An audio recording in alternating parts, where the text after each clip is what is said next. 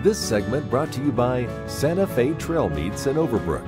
Let us help feed your family. One of many things which we take for granted in our modern society is that we can walk into the house, flip a handle, and a stream of pure, clean water will flow out for our use. But it was not the case for those pioneer settlers who came west. Um, in many cases, the search for water was a matter of life and death.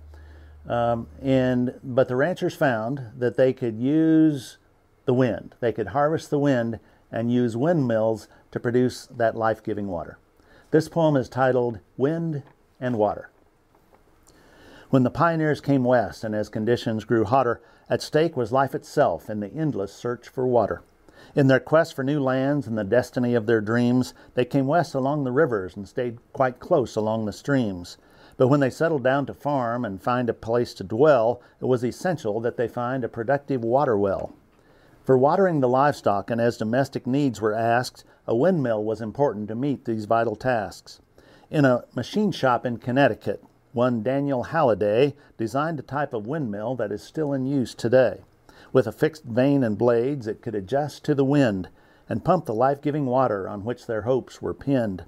There was no electric power or gas engines for the well, so the windmill was a godsend, as a pioneer would tell. Some six million windmills were installed across the nation until there came gas engines and rural electrification. But it's possible to find where such a relic still remains the windmill of the West, a sentinel of the plains. Happy trails.